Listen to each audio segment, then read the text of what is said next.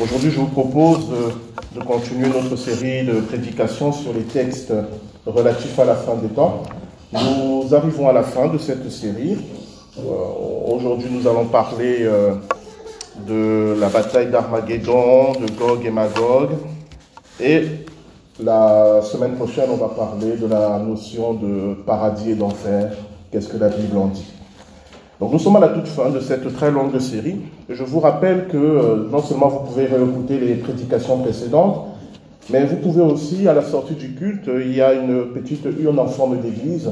Vous pouvez aussi mettre vos, questions ou euh, proposer, suggérer des thématiques de prédication. Et euh, je m'engage à, à, prêcher là-dessus. Hein. Je ne m'engage pas à tout dire, mais au moins à évoquer le sujet. Donc n'hésitez pas à le faire parce que ça permettra aussi un peu d'aérer. Euh, c'est toujours intéressant que euh, vous me proposiez des sujets auxquels je ne pense pas. Et, euh, et ça me permet un peu de diversifier euh, mes, euh, mes, recherches et de, de m'intéresser peut-être à des sujets que normalement ne m'intéressent pas. Donc cette une à la sortie, j'ai mis des petits bouts de papier devant avec un stylo. Vous écrivez simplement votre question, c'est anonyme, hein, si vous voulez signer, vous signez, vous la mettez dans l'urne et puis petit à petit, je ferai des prédications sur les thématiques, les passages bibliques ou les questions que vous allez euh, mettre dans cette urne. Donc n'hésitez pas à le faire, c'est très important. Donc pour aujourd'hui, nous continuons notre série. Alors, euh, on ne peut pas faire autrement, les textes sont assez longs. Et les textes sont assez flippants. Donc, euh, je vais vous demander pas mal de concentration pour les suivre.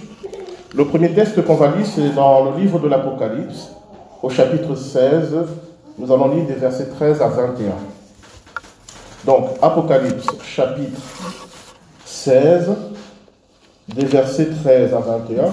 On en a encore deux autres à lire. Alors, c'est important de les lire dans leur entièreté parce que ce sont des textes qu'on lit très rarement dans les églises. Euh, Peut-être vous les avez déjà lus chez vous, mais la plupart d'entre vous ne les ont jamais entendus lus dans une église. C'est pour ça que je pense que ça vaut la peine de, lire ces textes entièrement. Donc je commence par lire dans Apocalypse 16, 13 à 21.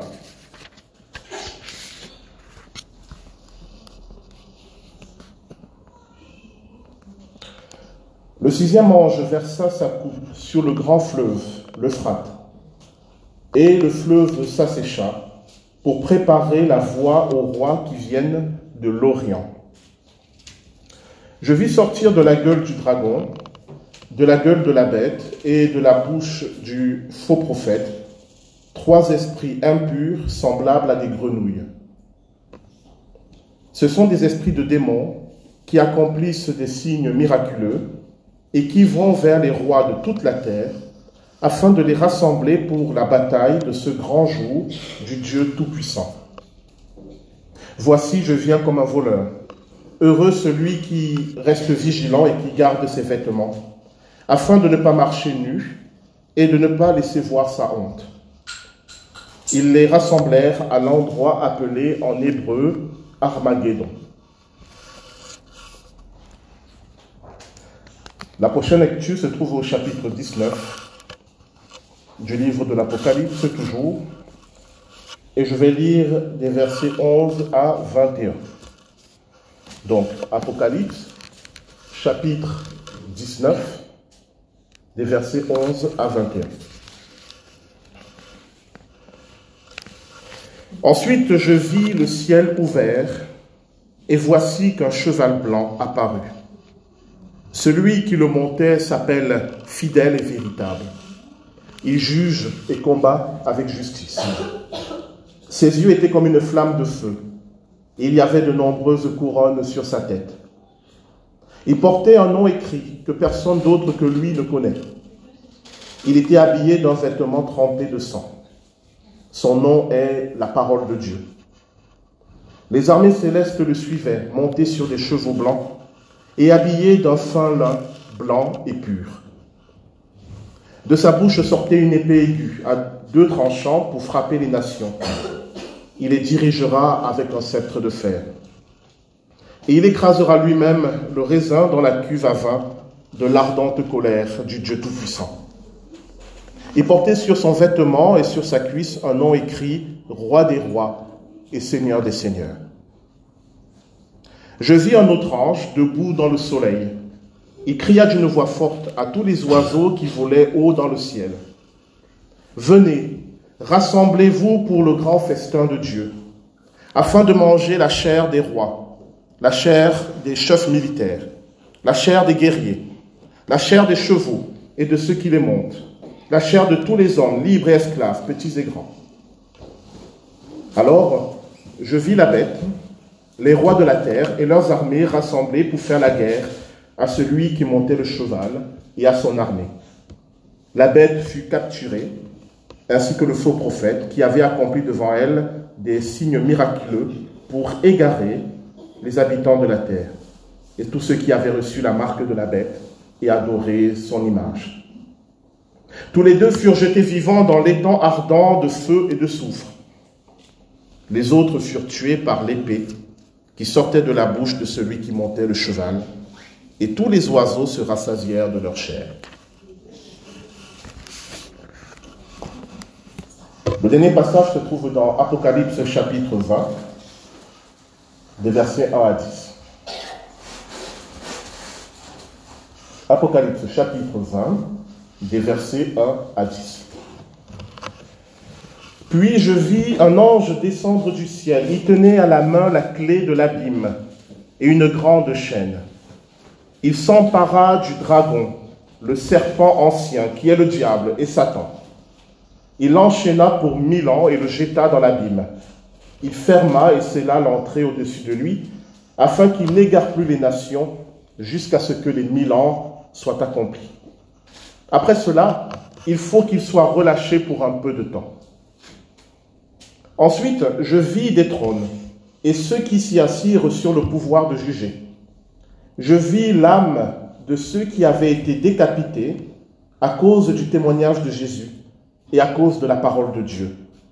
Tous ceux qui n'avaient pas adoré la bête, ni son image, et qui n'avaient pas reçu sa marque sur le front, ni sur la main. Ils revinrent à la vie, et ils régnèrent avec Christ pendant mille ans.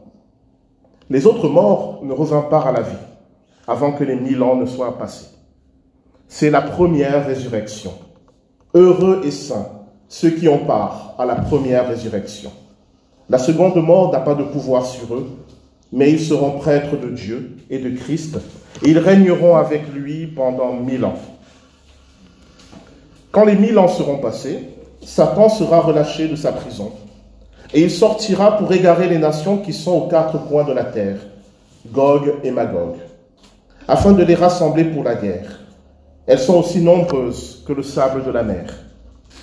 Ils montèrent sur toute la surface de la terre et ils encerclèrent le camp des saints et la ville bien-aimée. Mais un feu venu de Dieu descendit du ciel et les dévora. Le diable qui les égarait fut jeté dans l'étang de feu et de soufre où sont la bête et le faux prophète, et ils seront tourmentés jour et nuit au siècle des siècles. Amen. L'herbe sèche et la fleur se fanent, mais la parole de notre Dieu demeure éternellement. Amen. Alors vous l'avez vu, ce sont des textes assez longs. Bien sûr, je ne pourrais pas aborder euh, toutes les thématiques soulevées dans ces textes. Je vous renvoie à l'étude biblique que nous faisons deux fois par mois sur le livre de l'Apocalypse. Là, nous avons deux heures de temps. Nous pouvons prendre le temps pour approfondir ces textes, pour euh, les décortiquer, pour les analyser. Dans une prédication, je ne peux que vous donner les points les plus saillants et vous inviter à les relire et à les méditer et à réfléchir pour en découvrir pour vous-même le sens. Néanmoins, ces deux textes, ces trois textes que nous avons lus sont les prophéties dans la Bible qui nous annoncent comment le mal va terminer, qui nous annoncent le sort ultime des agents du mal qui, dans le livre de l'Apocalypse, sont la bête, le faux prophète et le dragon. Et bien sûr, tous ceux qui vont les suivre. L'espérance chrétienne repose sur deux piliers. Le premier pilier, c'est la vie éternelle avec Dieu. Et le deuxième pilier, c'est la destruction de toute forme de mal. Ces deux piliers sont importants parce que la vie éternelle dans un monde où le mal règne, ça ne sert à rien. Donc la vie éternelle avec Dieu, mais il faut que le mal cesse. Il faut que la souffrance cesse. Il faut que l'injustice cesse. Et dans le livre de l'Apocalypse, cet événement va se passer par deux grandes batailles. Vous l'avez entendu, la bataille d'Armageddon et la guerre de Gog et Magog. La première, la bataille d'Armageddon, elle est assez étrange parce qu'elle nous parle d'un lieu qui existe, qui est la vallée de Megiddo qui se trouve en Israël à l'heure actuelle. Ce n'est pas une montagne, c'est une vallée. Mais dans le livre de l'Apocalypse, on l'appelle la montagne de Megiddo. Ar, ça veut dire montagne en hébreu. La montagne de Megiddo. Donc, c'est un nom bizarre parce que Megiddo, c'est une plaine. Alors, est-ce que ce nom nous parle d'un autre lieu? On ne sait pas. Mais ce qui est sûr, c'est que la plupart des théologiens, si vous lisez des, euh, livres sur euh, la fin des temps, vous diront que les armées de l'Antichrist vont se rassembler pour attaquer Israël. Et que c'est au cours de cette guerre-là, lorsque Israël invoquera le Seigneur Jésus-Christ comme étant le Messie annoncé par les prophètes, que le Seigneur interviendra pour mettre fin à l'Antichrist. Bon, on a lu le texte. Vous avez vu qu'il n'est pas question, dans la bataille d'Armageddon, il n'est pas question d'Israël. Il est bien évidemment question de toutes les armées de la terre qui sont rassemblées, mais qui sont rassemblées contre Dieu pour attaquer le Seigneur Jésus-Christ. Cela soulève d'autres questions qu'on n'aura pas le temps de développer ce matin. Qu'est-ce qui s'est passé dans la tête de ces hommes pour croire qu'ils peuvent mener une guerre contre Dieu? Qu'ils ont une chance pour mener une guerre contre Dieu. Et pas une guerre au sens symbolique. Hein. Ils ont vraiment pris des armes pour dire on va aller dérouiller Dieu. Qu'est-ce qui s'est passé dans leur tête? Je pense que ça a à voir avec la marque de la bête, mais je le développerai ce point dans l'étude biblique. En tout cas, le texte de l'Apocalypse nous dit que le règne de l'Antichrist va se terminer par cette guerre, par cette bataille finale, au cours de laquelle toutes ces armées rassemblées par l'Antichrist sera détruites et lui-même et ses partisans seront jetés dans les temps de feu. Les temps de feu, la seconde mort, j'aborderai ce point dimanche prochain lorsqu'on va parler de la notion de paradis et d'enfer. Je n'ai pas le temps de le développer ce matin. Mais cette bataille d'Armageddon, elle est fondamentale parce qu'elle correspond exactement à ce qu'est l'Antichrist. J'ai déjà eu l'occasion de le dire, mais je vais le redire encore et encore. Et je vous demande d'être très attentif à ce que je vais vous dire maintenant. Dans la Bible, Dieu n'a pas d'adversaire. Il a des ennemis, mais il n'a pas d'adversaire. C'est quoi un adversaire? Un adversaire, c'est quelqu'un qui veut me challenger. Un adversaire, c'est quelqu'un qui veut entrer en compétition avec moi.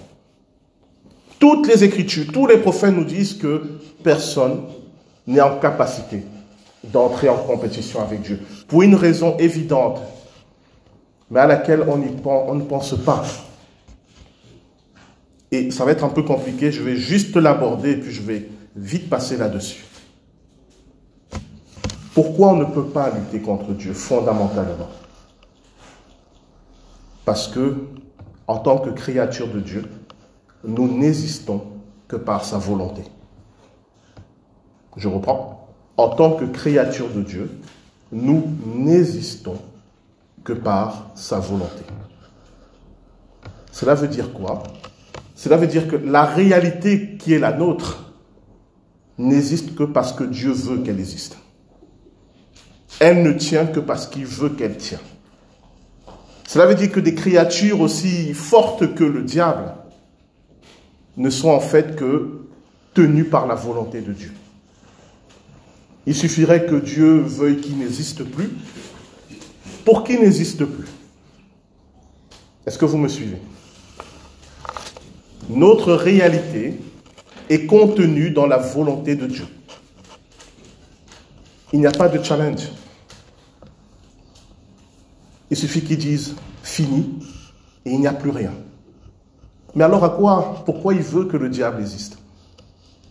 Et pourquoi il permet à l'antichrist d'exister? J'ai déjà abordé ce point, mais je vais un tout petit peu le développer ce matin. Le diable et l'antichrist sont des outils que Dieu utilise afin que nous ayons le choix. Ils sont des outils que Dieu utilise pour que nous ayons, nous puissions manifester notre libre arbitre. Dans le livre de la Genèse, dans le jardin d'Éden, Dieu donne des recommandations à Adam et, à Adam et Ève. Faites ceci, ne faites pas ceci, ok, c'est formidable. Mais il faut qu'il y ait le serpent. Parce que la question se pose, pourquoi ils obéissent à Dieu? Pourquoi ils obéissent à Dieu? Tout simplement parce qu'ils n'ont pas le choix. Parce qu'il n'y a pas d'autre alternative que Dieu. Et donc une autre question se pose. Est-ce qu'ils obéissent à Dieu parce qu'ils l'aiment ou est-ce qu'ils obéissent à Dieu parce qu'ils n'ont pas le choix? Et voilà, Dieu veut que nous lui obéissions par amour et non par peur et non, pas parce que nous n'avons pas d'autres alternatives. C'est pour cela qu'il va permettre une alternative. Et l'alternative, c'est le serpent qui va la proposer. Dieu vous a menti, Dieu a peur de vous parce que vous allez devenir des dieux, il ne veut pas la concurrence. Là, ils ont le choix maintenant. Est-ce qu'ils vont croire la parole de Dieu parce qu'ils l'aiment et lui font confiance, ou est-ce qu'ils vont croire la parole du serpent qui leur fait miroiter la divinité? Ils ont vraiment le choix et ils choisissent. Le diable et le mal ne sont que des outils que Dieu utilise dans sa création pour que nous puissions choisir librement et volontairement le bien. Vous me direz à quoi ça sert? On serait mieux sans tout cela. Oui, c'est vrai, on serait mieux, mais du coup, on ne serait plus des êtres libres. Et nous avons un créateur qui, lui, veut créer des êtres libres. Il nous aime tellement qu'il veut que nous soyons libres, et libres de le choisir par amour. Sinon, il aurait fait de nous des robots. On n'aurait pas le choix. On ferait le bien, parce qu'on ne sait rien faire d'autre. Alors qu'aujourd'hui, lorsqu'on fait le bien, c'est parce qu'on a choisi. On a la possibilité de faire le mal et on rejette le mal et on fait le bien par choix. C'est ça qui donne de la valeur à ce que nous faisons. Lorsque nous disons à Dieu, nous, aimons Dieu, nous avons vraiment eu le choix de ne pas l'aimer. Et cet amour est vrai, il est authentique, parce qu'il est libre, parce qu'on aurait pu faire autrement. Vous me suivez? Et que ce soit le diable, que ce soit l'antichrist, ils sont là pour nous donner des alternatives. Et à la fin des temps, l'antichrist paraîtra pour pousser l'humanité à faire un choix définitif. J'ai déjà eu l'occasion de le dire et je le redis, il est le pire de l'humanité. Il est le pire de l'humanité. De la même manière que le Seigneur Jésus-Christ est le meilleur de l'humanité, l'Antichrist est le pire de l'humanité. Et ceux qui vivront à cette époque auront un choix à faire. Soit ils le suivront, l'Antichrist, soit ils suivront le Seigneur Jésus-Christ. C'est ainsi que l'alternative va se présenter à ce moment-là. Il n'y aura pas d'autre choix. Pour le moment, aujourd'hui, les gens peuvent choisir d'être chrétiens, de ne pas être chrétiens, d'être athées, d'être bouddhistes, d'être tout ce que vous voulez. Mais à cette époque-là, le choix sera réduit à cela. L'Antichrist ou le Seigneur Jésus-Christ. Et l'Antichrist va attirer à lui toute la partie de l'humanité qui le ressent. Je m'explique. Si vous voyez aujourd'hui euh, un homme qui est la pire des ordures, qui fait les pires crasses, un menteur, un tueur, tout ce que vous voulez, et que vous allez quand même vers lui, qu'est-ce que vous êtes en train de dire à Dieu? Je me reconnais en lui. L'Antichrist va attirer à lui le pire de l'humanité. Et ce sont des gens qui vont aller librement à lui, tout simplement. Mais il va faire quelque chose de formidable. C'est qu'il va aussi révéler le meilleur de l'humanité. Tous ces hommes, ces femmes qui vont le rejeter, qui vont refuser de le suivre, vont manifester à Dieu qui restent des êtres humains qui ont soif de justice, d'amour et de paix. Et vous avez entendu dans le texte que ceux qui auront refusé la marque de la bête, ils ressusciteront et ils régneront avec le Christ. Dieu va les accueillir. Dieu va prendre en compte leur choix. C'est pour ça que je dis de manière un peu provocante, l'Antichrist est l'ultime manifestation de la grâce de Dieu. C'est une grâce que Dieu nous fait, que le pire de l'humanité soit manifesté, comme pour nous faire un électrochoc, comme pour nous réveiller, comme pour nous dire, il est temps de choisir. Tu ne peux plus rester dans cette zone neutre. Tu ne peux plus faire comme si tu ne voyais pas, comme si tu ne savais pas. Parce que le mal que fera l'Antichrist sera visible et connu de tous. Personne ne pourra dire je ne savais pas. Vous savez, à l'époque des, euh, camps de concentration pendant la Shoah, beaucoup ont dit euh, on ne savait pas. Et pour certains, c'était vrai, ils ne savaient pas. Mais à ce moment-là, tout le monde saura. Et tout le monde choisira en toute connaissance de cause. Ceux qui suivront l'Antichrist, vous avez entendu leur sort, c'est la seconde mort, on parlera de ça dimanche prochain. Et ceux qui demeureront fidèles au Seigneur, ils perdront la vie, c'est vrai. Mais ils ressusciteront pour régner avec le Christ. Et donc l'aboutissement de tout cela, c'est cette bataille d'Armageddon. L'Antichrist est vaincu, le faux prophète est vaincu, Satan est lié et enfermé, le Christ va régner sur la terre pendant mille ans, et là il se passe quelque chose d'inexplicable. On va relâcher Satan de sa prison pour qu'il tente de nouveau l'humanité. Pourquoi? Pourquoi ça ne s'arrête pas là? Pourquoi?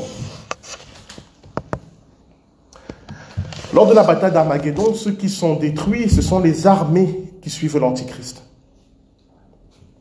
Et tout le monde n'est pas dans l'armée. Tous les pays de la terre vont envoyer leurs soldats, mais il reste les populations. Et ces populations-là vont vivre. Elles vont continuer à vivre. Et donc il va se passer ce phénomène, si je comprends bien le livre de l'Apocalypse, qu'il y aura deux voies pour l'humanité. Il y aura une humanité qui va régner avec le Christ, et l'humanité qui aura choisi l'Antichrist, elle continuera sur la terre aussi. Et Satan est relâché de sa prison pour que ces gens-là puissent choisir. Encore une fois, le libre arbitre. Et encore une fois, c'est une manifestation de la grâce de Dieu. Après mille ans, il va leur reposer la question. Vous avez vu, vous avez vu mille ans du règne du Christ. Vous avez vu ce que ça a donné. Maintenant, Satan vient vous reproposer une autre voie. Qui allez-vous suivre? Et d'après vous, qui est-ce qu'ils vont suivre? Vous l'avez entendu? Non, vous ne l'avez pas entendu? Ils vont suivre Satan. En tout cas, la grande majorité. Et qu'est-ce que ça veut dire? Pourquoi on nous annonce cela? C'est pour dire que si Dieu ne vient pas changer le cœur de l'être humain, il est naturellement attiré par le mal. C'est un regard pessimiste sur l'humanité. Mais c'est ce que disent les Écritures. Les prophètes disent, le cœur de l'être humain est tortueux par-dessus tout. Ne dites pas, moi je suis quelqu'un de bien. Vous êtes quelqu'un de bien parce que Dieu agit dans votre vie, parce que Dieu vous reprend, parce qu'il parle à votre conscience, parce qu'il vous interpelle quand vous êtes sur le point de faire le mal. Mais si Dieu n'était pas là, qui sait ce que nous ferions? Si Dieu n'intervenait pas pour nous arrêter, qui sait ce que nous serons devenus? En tout cas, le livre de l'Apocalypse dit que cette humanité, qui pendant mille ans a prospéré en parallèle avec l'humanité sur laquelle régnait le Christ, à la fin, quand de nouveau on va lui demander de choisir, elle choisira encore Satan. Alors vous dites non, je n'y crois pas. on verra bien le moment venu. En tout cas, c'est ce que les prophéties annoncent. Et ça aura des conséquences, on le verra dimanche prochain, sur le jugement dernier. Parce que, et je vais terminer avec ça, le jugement de Dieu est juste. Dieu nous donne, en réalité, ce que nous avons déjà choisi. Si c'est lui que nous choisissons, alors il se donne à nous. Et si c'est les ténèbres que nous choisissons, alors il nous donne les ténèbres. En réalité, le jugement des dieux est basé sur notre propre jugement à nous. Et c'est pour ça que les prophètes annoncent que lors de ce jugement, toute bouche sera fermée. Cela veut dire que personne ne pourra contester le jugement de Dieu. Il sera juste, il sera adapté, il sera proportionnel. On le verra dimanche prochain. En tout cas, pour terminer, même si ces textes ont l'air effrayants, ils sont effrayants, même si cette perspective peut nous faire peur, retenez ceci. Le mal a une date de préemption. C'est pour cela que dans la foi chrétienne, nous ne croyons pas au yin et au yang, c'est-à-dire à, l'équilibre entre le bien et le mal. Je, caricature un peu, ce n'est pas que ça, mais c'est aussi ça. Il n'y a pas d'équilibre entre le bien et le mal. Il n'y a pas un juste milieu entre le bien et le mal, car nous croyons en un Dieu qui est bon. Et un Dieu bon ne sera jamais en repos tant que l'injustice régnera. Et c'est là aussi notre espérance. Ce monde est destiné à quelque chose de bon.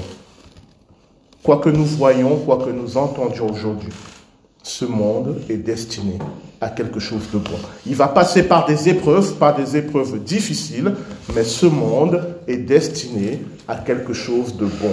Et quand je dis ce monde, je parle aussi de nos vies. Dieu ne nous a pas créés pour la mort, il nous a créés pour la vie, même si nous devons passer par la mort. Alors on va prier. Une sorte de prière de foi où on va se projeter en avant et dire merci à Dieu pour la vie. Merci à Dieu pour son royaume. Merci à Dieu pour tout ce qu'il va nous donner. Nous prions. Père, nous te rendons grâce car tu es un Dieu bon, tu es un Dieu juste. Tu as dit, venez à moi, vous qui êtes fatigués et chargés, je vous donnerai du repos. Prenez sur vous mon joug, car mon joug est léger, et je suis doux et humble de cœur. Nous te bénissons, Seigneur. Nous te bénissons parce que grâce à toi, nous savons que quels que soient les moments de souffrance, les moments de difficulté, d'épreuve que nous pouvons traverser, au bout du chemin, il y a la vie, il y a la paix, il y a la justice, il y a l'amour, il y a la lumière. Nous te rendons grâce, Seigneur, parce que tu n'es pas indifférent à notre sort, parce que tu aimes ta création et tu aimes chacun d'entre nous et tu œuvres pour que chacun d'entre nous puisse connaître cet aboutissement dans ta présence. Alors aide-nous à tenir ferme lorsque les moments difficiles arrivent. Aide-nous à tenir ferme lorsque la persécution arrive. Aide-nous à tenir ferme lorsque les épreuves arrivent. Afin que nous soyons de ceux qui seront debout dans ta lumière, de ceux qui acclameront ton nom lorsque tu paraîtras, de ceux qui se réjouiront de ta venue, lorsque tu mettras fin au mal et à l'injustice sur cette terre. Nous te rendons grâce au nom de Jésus-Christ notre Seigneur. Amen.